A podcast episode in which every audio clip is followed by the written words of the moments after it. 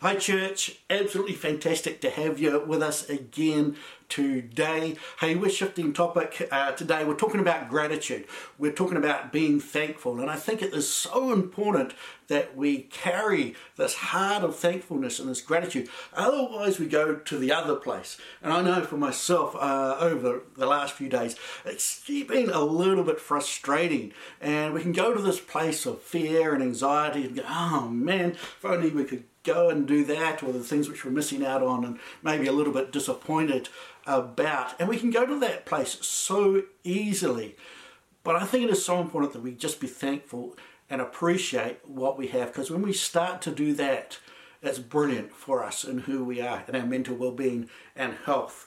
And God talks to us so often about being thankful that we're to praise Him, to honor Him, you know, recently uh, I've probably been watching way too much uh, Facebook and Instagram, all that stuff. But I noticed a few little articles popping up, and one of the articles talked about how that we're the sef- second uh, safest country on the planet regarding COVID, and I thought that was pretty impressive. And then there was another article around our uh, wealth and prosperity in New Zealand, our quality of life, and that we sit on the world at the moment as seventh.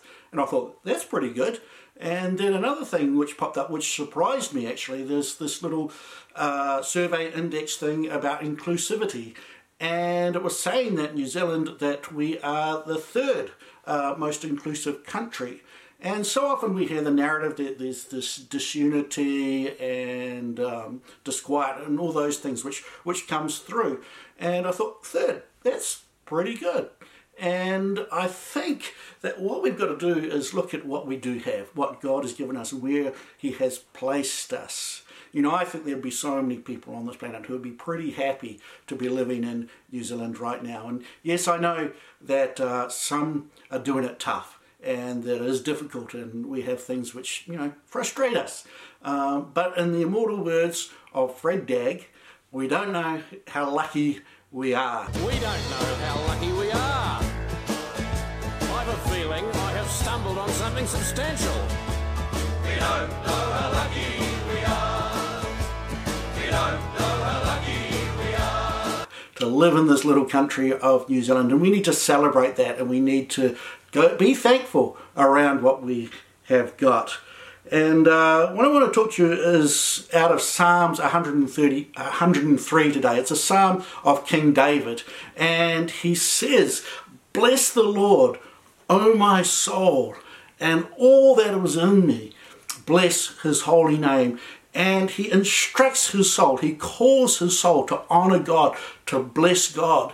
And the soul is it's like the mind, the will, and the emotions. And sometimes our mind and will and emotions can go to the other place, can, you know, not be in that place we want to bless God. But he instructs it, he tells it what to do. He says, Come on, come on, soul. Well, this is what we're going to be doing today. We're going to be honoring God. We're going to be blessing God. And sometimes we have to actually instruct ourselves. Don't just give in to your, emotions and how they're feeling on any given day, but we need to go to that place and say, Come on, we're going to praise God. We're going to honor God. We're going to be thankful. We're going to get our, our gratefulness on, our gratitude on around that whole thing.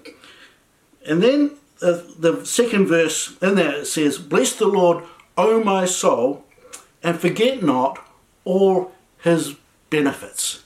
And he's saying, hey, don't forget, remember what God has actually done for you. See, when we create gratitude, when we start to list what God has done for us, it shifts us. Ah, oh, man, that is brilliant. God has been there for this is what he's done. And, and he begins to list the different things. Because you know, as humans, we can be so forgetful. You know, one thing happens one day and then, ah, we forget what God has actually done for us. And we, and we need to count our blessings. There's the old song, Count Your Blessings, name them one by one, and it will surprise you what the Lord has done. We need to count our blessings, write them down, remember what God has done for us. That remember what we have got and not look at what we don't have. And he goes on, and, and, and, these are the different things he, he lists. He says, he, he forgives all your sins. How good is that? That God forgives all our sins, not just some of them, but He removes all of them. It talks in uh, Psalm 103, verse 12. and, and further on in this chapter, as far as the east is from the west, so far has he removed our trans- transgressions from us. If you've received salvation, the free gift of God, that is the greatest gift. Don't forget that benefit. Then the next verse, verse says, he, he heals your diseases.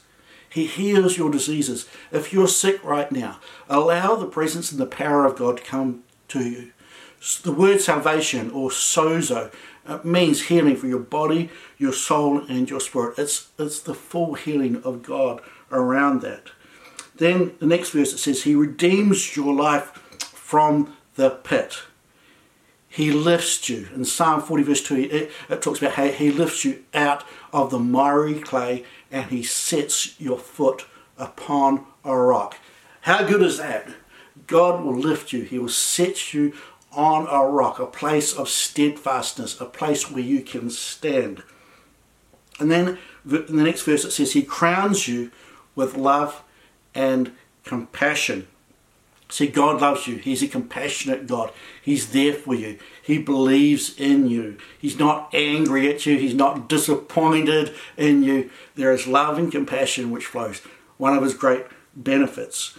Then the next verse he says, He satisfies your desires with good things. He's a good father who gives good things. In James 1.17 it talks about that every good and perfect gift comes down from the Father of lights where there is no shadow of turning. He gives good things. He loves you and he wants to bless you. That's his heart for you. And then the next verse in this, and you're going to love this, he says, so that your youth is renewed like eagles. Who needs a little bit of youth renewal right now? This is what God brings us, what he, His benefits are. It's new life and new strength. And that, those benefits right there are good enough reasons to shift and that would come and say, God, I'm going to bless the Lord. Oh, my soul. Come on, soul. Bless God. Get gratitude on. But don't forget, remember his benefits. Remember what he has actually done for you. See, maybe today that your soul needs a little bit of restoring. Maybe your soul is depleted. Maybe you're doing it a little bit tough right now. In Psalm 23, the great uh, psalm written by King David, he says, He leads me beside still waters and He restores my soul. What do you need right now for a little bit of soul restoration? What is it that actually restores your soul? What's what's food for the soul? Soul food. You know, maybe it's that uh, long walk along the beach. Maybe it's that glass of wine with some good company, some good friends just to chat to. Maybe it's uh, some nice food and, you know, maybe it's just a good laugh. We all need a good laugh at times.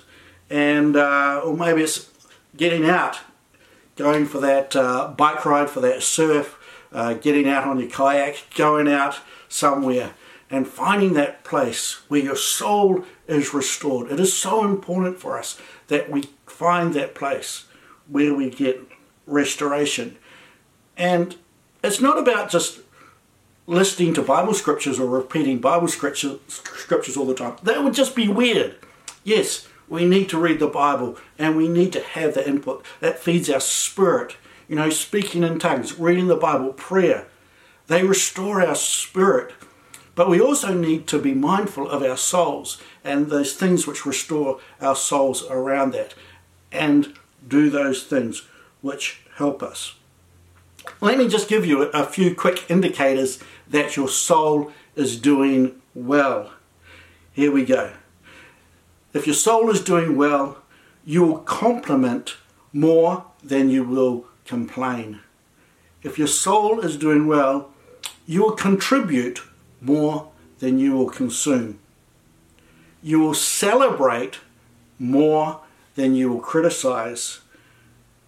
You will be more grateful than you are entitled. You'll be growing in faith rather than in fear, and you'll be more releasing rather than be controlling. Come on, We got to get our gratitude on. We got to shift to this place of thankfulness.